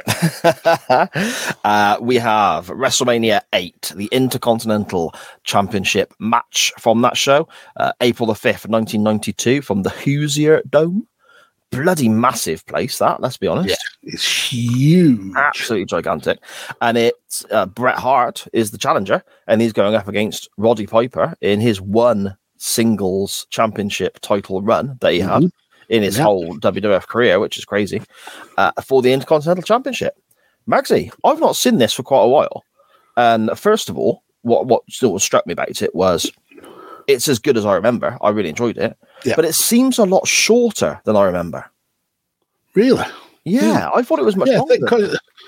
and it, it's so early on the card as well. yeah, I think it's like maybe what the third, fourth match on on the on the card, which yeah, it, always shocks you when you think of Bret Hart, you think of Roddy Piper being these massive stars, and they're like third match on the card. Um, But yeah, I've- I watched it fairly recently. We covered it on um, on that Nineties Wrestling podcast uh, for a pay per view review. Um, so yeah, this was this is relatively uh, fresh in in my mind. Um, so there's a, a little bit of backstory to why uh, Piper actually got this title. Um, uh, essentially, uh, in the run up uh, the year before, uh, Bret was actually thinking of leaving the the WWF. Um, he was entertaining offers from WCW, um, but he was the current Intercontinental Champion, and he he didn't actually realize that his contract uh, automatically rolled over when it got to a certain date. So he had another year on his contract to go. So he was uh, frustrated. Uh, Vince McMahon wanted to give him a bit of time to cool off. So that's when they kind of uh, had him uh, drop the title at uh, a house show uh, with the whole 121 degree fever storyline. That was to the Mountie. Uh, and then once uh, cooler heads had prevailed, Vince um, said that Bret was was going to be the future of the company. Um, the title was then uh, essentially put back on on on uh, Bret via Roddy Piper uh, to kind of give him the rub of being a big big star. Yes, indeed. And oh, that's interesting as well. You mentioned the whole, you know, he was talking to WCW in 92 or, or late 91. That is that is spot on the money. He was, and he was talking to them without speaking to the WWF. He was still the reigning Intercontinental Champion. Well, yeah, And he, he assumed his contract had run. uh, and he Yeah. was looking to jump. Uh, Exactly. It was only after speaking with WCW that he realised his his contract automatically renewed after a year for, Mhm. for for another year. So, yeah, Yeah, he was very So- frustrated. people need to, I think, sometimes bear that in mind when we're talking about Montreal. But there we go. I'm not going to dive in too deep into it because people jump to Bret's defense all the time. Poor little Bret. they, Blah, blah, blah. Don't they, Daniel? Yeah, he was negotiating behind WWE's back to jump ship while still the IC champion. That's basically the, the situation. But there we go. Um, we get an interview here with Mean Gene Okerlund just before the match, and we've got both competitors. And it, first of all, it's a, it's, it's a weird scene anyway because you don't tend to see that very often, do you? They had they, they tried it a few times in in the sort of early-ish nineties. I remember there being another one that involved Bret at King of the Ring '93 with Mister Perfect. I don't. For me, these kind of things don't quite work. Mags, what did you think? I think this may be one of the the best WrestleMania kind of like little interview spots in in history. I I absolutely love this. Uh, Okay. for for me, Papa may be one of the very best uh, on the mat when it comes to promoting a a, a match. He's had his controversy, uh, lest we not forget the Bad News Brown half blacking up incident. But this one in particular, I I enjoy because it's building Bret as a as a character for me. It, um, Papa is saying all of the words, but it's actually Bret that is uh, is getting the the the kind of um, pushing character because it's it's all about uh, Papa kind of almost belittling uh, Bret whilst paying him compliments. And then we see the point where Bret snaps, uh, and then Papa reaching him to to behind the belt for the for the tape, and then going full pirate mode at the end, like "Not today, she be mine." But it's brilliant. And that that IC title belt, uh, well, well, it was referred to as well as the IC Championship by Mean I have Gene. it up there. You Yes. do indeed. Uh, referred to as the IC title, which is because that doesn't normally happen on WWF or It's WWE television. Intercontinental. Yeah, so that was a bit weird, but yeah, it's a beautiful looking championship, isn't it? It is. It Uh, absolutely is. For the introductions, then we've got an incredibly long walkway because this place is massive. I quite like that at a WrestleMania because I like the I like them to have their music play for a while, have these longer walks down to the ring. It just feels more more important. Yeah, you are absolutely right. Um, how many times have we mentioned on this show um, things like where this the a Royal Rumble where there's such a short entrance ramp that it kind of like harms the match. Um, so yeah, I, I agree with you. It, it adds to the the importance, I suppose, of the event, the spectacle of the event. Yeah. Uh, during these long introductions, though, we have Gorilla Monsoon mentioning that you know Roddy Piper, this is the only piece of gold Hot Rod has held. To which Bobby Heenan responds, and he doesn't deserve it, which I thought was just fantastic, just so quick. And Heenan is just it, it, on Nitro Nights at the moment with Scottish Danny. Bobby Heenan is in absolutely fantastic form every time we mm-hmm. hear him on commentary. He's at that point in his career where he's he's just absolutely on fire, you Yeah. know. And, and I think we get that here as well. yeah there there there's a there's a point that that I always giggle at where Bobby Heenan's saying, "Oh, I'm I'm going to be in Sheffield in three weeks," and Gorilla Monsoon's like, "Is it a is it a round trip?" Um, and Bobby's like, "Wow, are you coming?" He went, "Unfortunately, it's just the chemistry between these two guys is just it's it's just it." You you you can't learn it. You can't No, learn no. that kind of chemistry. You just got to you got to be born with it. And those two, they just played off each other so perfectly. Yeah, they were brilliant. They were brilliant. Just before the match starts, we get the shot from the hard cam. So we're looking at the two wrestlers in the ring, staring across each other. The referees there as well, and a few fans try and unveil a massive four horsemen banner in the crowd behind, and the security are lightning quick over to them, and the camera cuts to a, sh- a really strange shot of the back of Roddy Piper's head, just so we don't see the the, the, the flag being unveiled that says four horsemen. That really tickled me. That's amazing. Um, the match starts, I suppose, with a, a, a little bit of, of proper wrestling. I guess we have a few arm drags back and forth. We have a test of strength. Uh, we have um, a, a- go behind, a, a waist lock, and so on. And I liked this because it was Piper who started to get a bit frustrated, and then inevitably spat at Bret Hart and started throwing a few punches. grim. Oh, yeah, it's disgusting. Of course it is. But all the way through this match, well, no, that's not correct. Sorry, not all the way through this match. The it's the first half or so. Then they almost take it in turns to play bad guy, Yeah, and this and was it's a, so a well that- structured.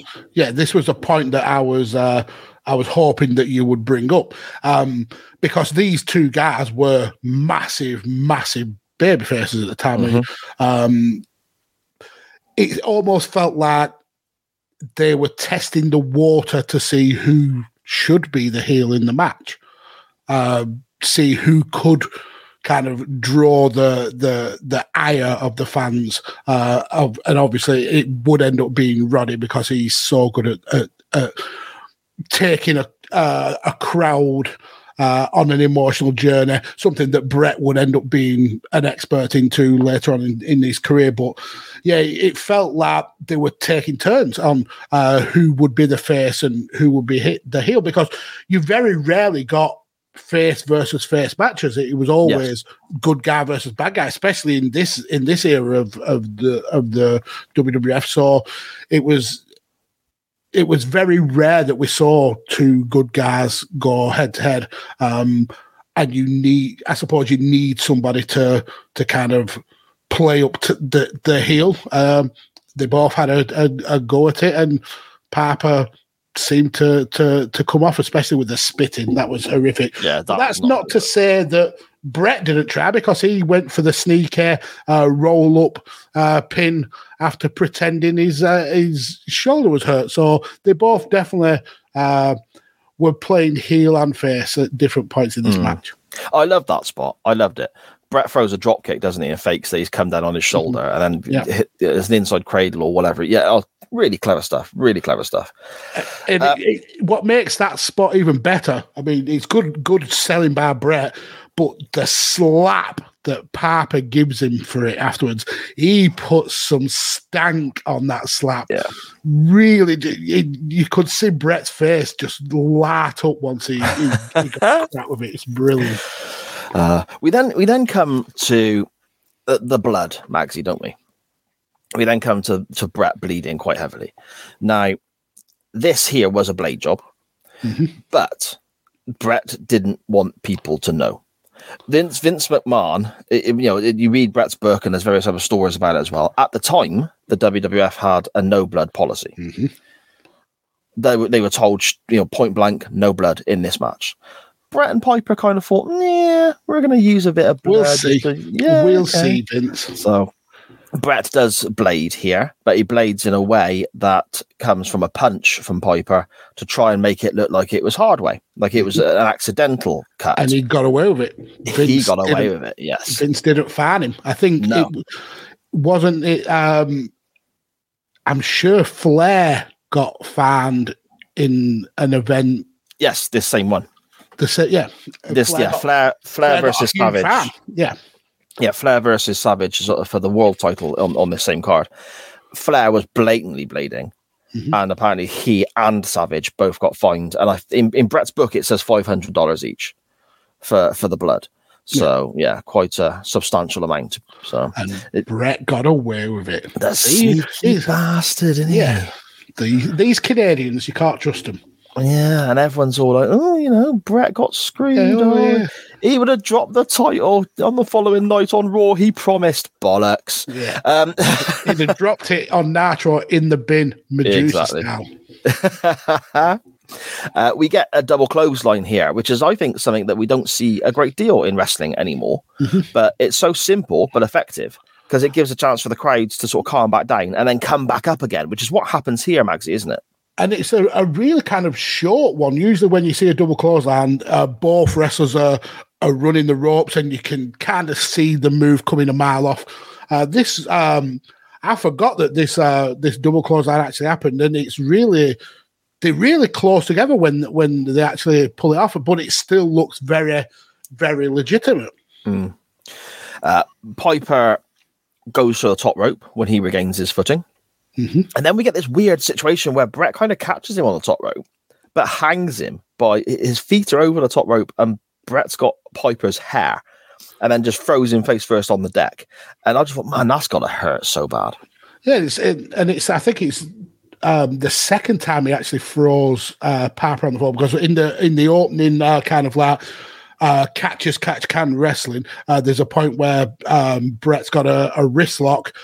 And he actually, uh, Piper's trying to uh, get out of it and uh, kind of like escape. And um, Bret yanks on his arm, and Piper actually face plants on the floor as well. So yeah, he, he took a few shots to the head. Did uh, did old Roddy? Uh, we get a sharpshooter attempt, you know, which I, I love that hold, but I like the way that Piper fought back and you know pushed the leg back and so on. It was it was so simple but so effective, which again is something that I come back to in pro wrestling that I love. I like things to look realistic. I like things to. I think the best way of looking realistic is to keep things relatively simple, and this works here for me. Yep, and um, then we see Bret go for for the pin, and then when Piper kicks out, Bret starts to. He, I think he drops an elbow and then goes to the to do the the um, the typical second rope elbow, which uh, yeah. Piper uh, telegraphs, and uh, he ends up. Uh, Bret ends up eating eating boot. He does, and we get a ref bump pretty much straight after this as well, don't we? And this poor ref, uh, I'm, I ridiculed him on uh, that 90s Wrestling podcast for having a head and a hairdo like a helmet. Uh, just horrific. Um, yeah, it was. Uh, th- this was uh, one of the, the moments in the match where you could see it coming a mile off. Um, The ref was very much out of position, uh, and you could tell he was he was setting himself up to be uh, ref bumped. And then it's when he does get hit by uh, by Bret, Bret has to kind of almost stretch to to to make contact. The ref did well in selling it. Don't get me wrong, but it did feel a little uh, almost as if they were out of position. But that I don't think that really takes that much away from the match um, because there's a, there's a, a few times where it doesn't exactly go perfectly. I think there's a, a spot where both of the guys were meant to go over the top rope, and Oh, they kind, of, they kind of struggled a little bit, and eventually it, it happened. But normally I would kind of like it would take me out of the match, but in this match it didn't because it's just it's just Bret and and Roddy. They they get you invested in the match so much that you kind of gloss over those little little errors for them. I don't know. I don't know what it is. Maybe it's just their their charisma, I suppose.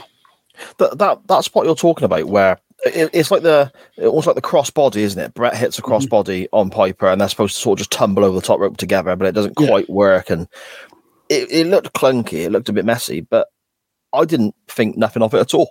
Obviously it was Yeah. a bit mistimed and so on but i think it it looked it still looked realistic to me. And I think there's another spot where um, um, Bret is meant to be getting clotheslined over the rope, and he's not quite in position. He kind of takes the clothesline from Roddy uh, on his shoulder rather than like on the on the, the chest.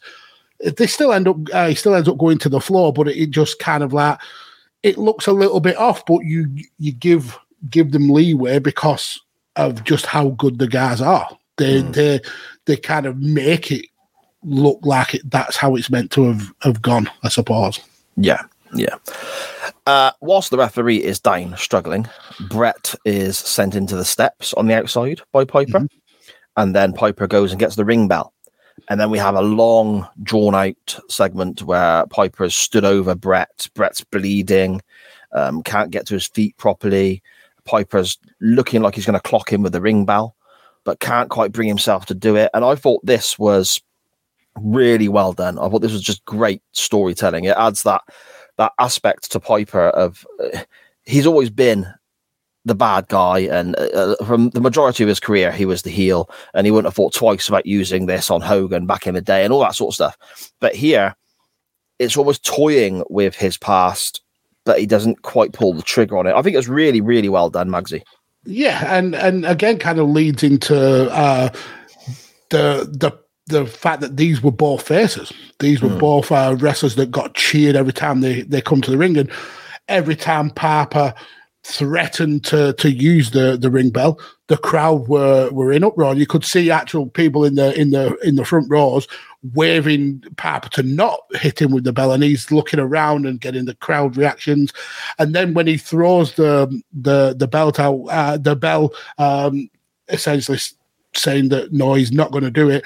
Heenan calls it a sick display, which I thought is just perfect. Bobby Heenan then. Yeah, it is. Uh, and that basically then brings us to the finish. Piper throws the, the, the bell away, applies the sleeper hold, which was his finisher, and the referee then starts stirring a little bit. Brett kind of makes it to the corner, half climbs up the ropes, kicks off, falls backwards onto Piper, and whilst still in the sleeper, rolls over uh, and pins Roddy Piper's shoulders to the mat. And I bloody love this finish. It's fantastic. This is this is wrestling to me. He's in a hold. He counters it. He wins the match from a counter. He hasn't got to hit his finish. He, we haven't got some ridiculous distraction. We haven't got. This is. It, it looks real. It feels real. This is fantastic. Yeah, I absolutely, totally agree with you. And, and um, this period of, of Bret Hart was was so good at, at at not needing to hit his finisher. There's been, uh, I think, um, a few years on uh, the King of the Ring, he wins all his matches in in three different ways. That just shows how intelligent of a wrestler he- he was. And this I thought was a brilliant finish. Piper having the upper hand, Bret essentially crawling on his hands and knees, uh, um, down and beaten, and then um, able to eke out that victory. That's the that's the mark of of a champion when you can still win even though you've been absolutely destroyed. Yeah, it's, it was brilliant storytelling and made Bret, who was I would say on the cusp of being uh, one of the, the the leading faces in the in the WWF. I think this is the the the match and the result that maybe pushed him over the top. That that was this is going to be the guy in the next in the next few years. Yeah. Uh, well, yeah. Um, by the end of the year, he was world champion. Um, his his first. What we got here?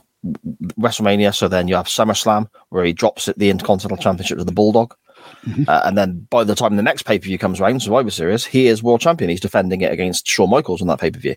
So it, we're off to the races with Bret as a, a, a, the singles competitor who is, in theory, the face of the company after the steroid trial and Hogan and Warrior sort of departing and all that sort of stuff. So yeah, you know, definitely off to the races with him there, which is really interesting when you consider, you know, a few months prior to this, he was uh, tapping up WCW for more money. But there we go. Anyway, um, I'm not going to let it go. Magsy, out of 10, what are we thinking? Yeah, it's it's a, a great match. Um, I don't. I think that Bret has had better matches, um, but then this is still relatively early in his uh, in his singles career. Um, this may well be Piper's best WrestleMania match. Um, yeah, it, it's it's really really good, and despite all the kind of like the missteps, the story is is told so so well. Um, so this is easily a, an eight and a half for me. Yeah, I've got eight. I've got eight out of ten. I think I think this is this is great. And again, it comes back to everything I like about professional wrestling. It looks realistic. Everything they do is believable. The commentary is superb. It makes me laugh, but they're serious when they need to be. And this finish, I bloody love this finish. It's superb. So yeah, uh, just brilliant stuff for me, Mags.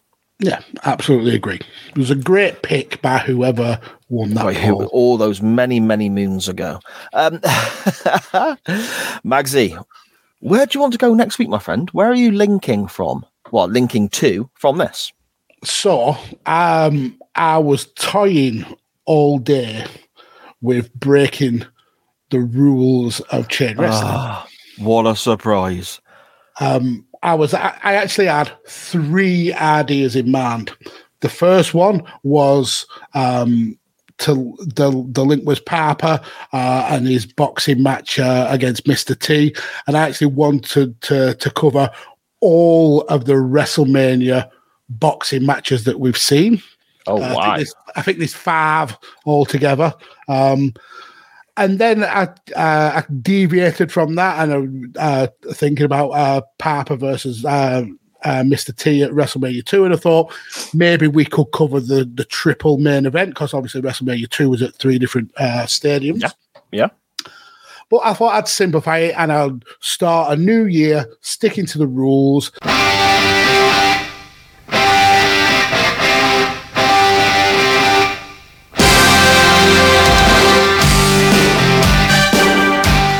So I'm going to link to one match, and that match is WrestleMania 1 Hulk Hogan and Mr. T versus Paul Orndorff and Roddy Piper.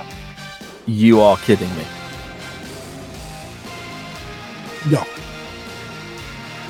I'm going to have to think on my feet now because that was mine. Oh, well, I'll link to the boxing matches then. So, No, you that's go. all right. I got I got an alternative. I've always got a backup, Mags. I've always got a backup. Uh, my alternative is quite straightforward. My alternative is going to use Bret Hart as the link, and we're talking about his rise to the main event picture here and so on. Uh, well, IC title here, but main event picture by the end of the year, and WrestleMania nine, and then that disgusting shit that happened to Hogan and all that there.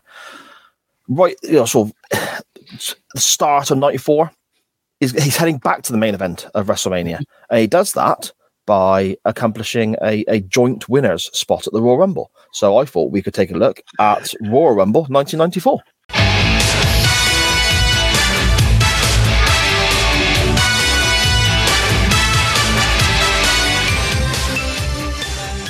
Oh, Jesus. Don't pick that, folks. But I do like the way that, that uh, you've wangled your way out of watching multiple matches again by having an alternate. How have I wangled my way out of watching alternate matches? No, multiple matches. Multiple, ma- yeah. Because I put forward multiple match picks and you go, no, I'll use my alternative. All right, that's fine. Okay, fine. You want to go to the boxing? Well, no, that's fine. We'll go with the boxing matches. Uh, whatever. I'm sticking with my guns. I want to. I want to watch Hogan and Mr. T team up to face to face Paul Orndorff and his tiny, tiny hand.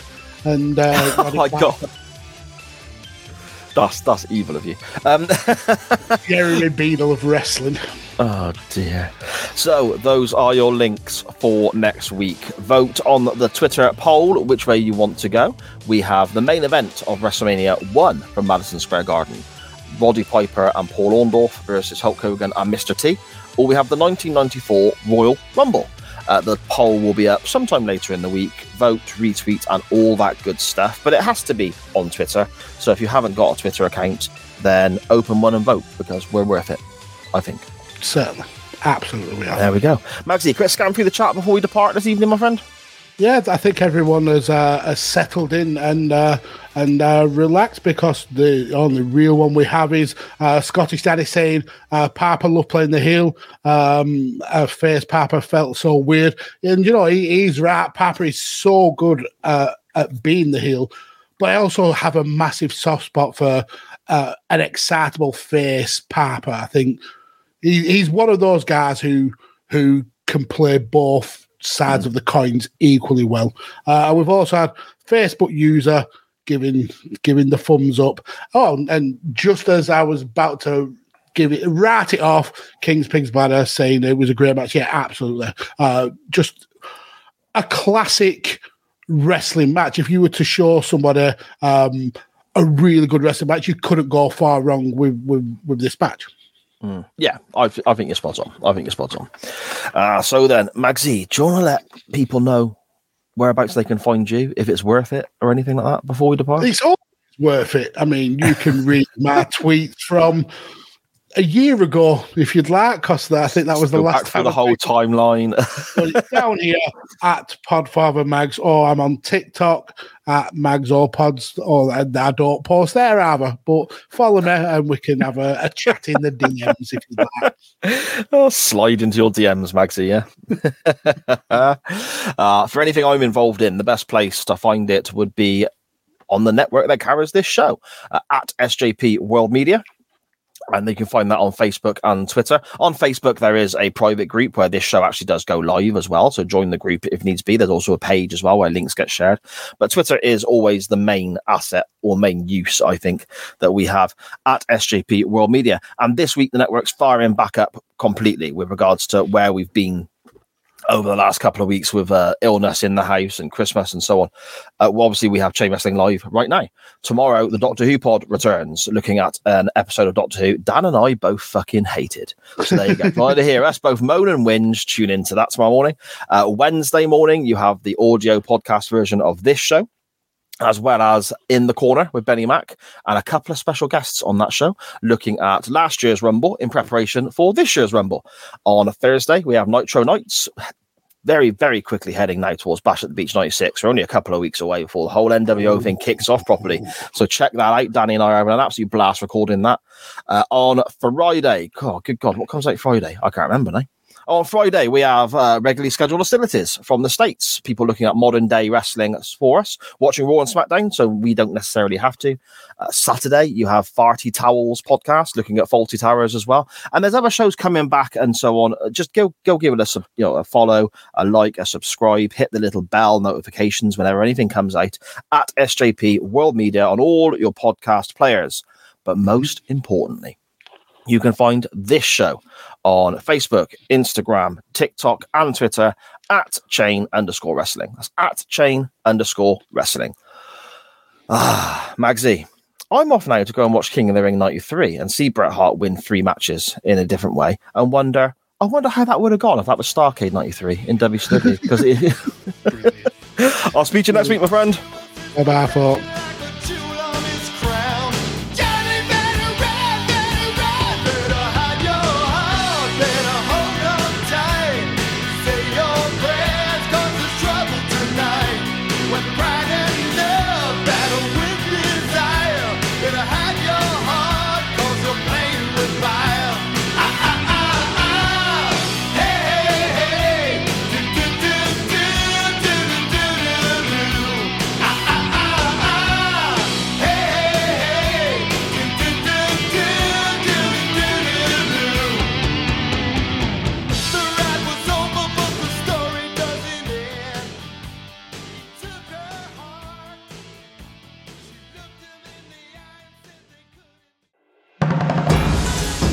Do you require colonic irrigation but don't want to have to deal with all those wait times? Then come on down to Jumbo's All You Can Eat Chinese Buffet, where you have a 1 in 7 chance of shitting yourself so hard your insides become outside.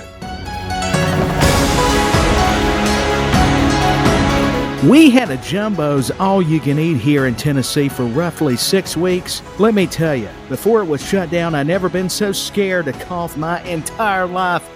I used to be so daft and keep my food in my body for a while, but Jumbo's all you can eat changed my life. Food to the toilet in 90 minutes. Wow. My dad took me to Jumbo's All You Can Eat, and then I had a massive poo. Jumbo's all you can eat's where it's at, cause it's good eating, even if you don't feel good afterwards. Jumbo's. We bring you out of yourself.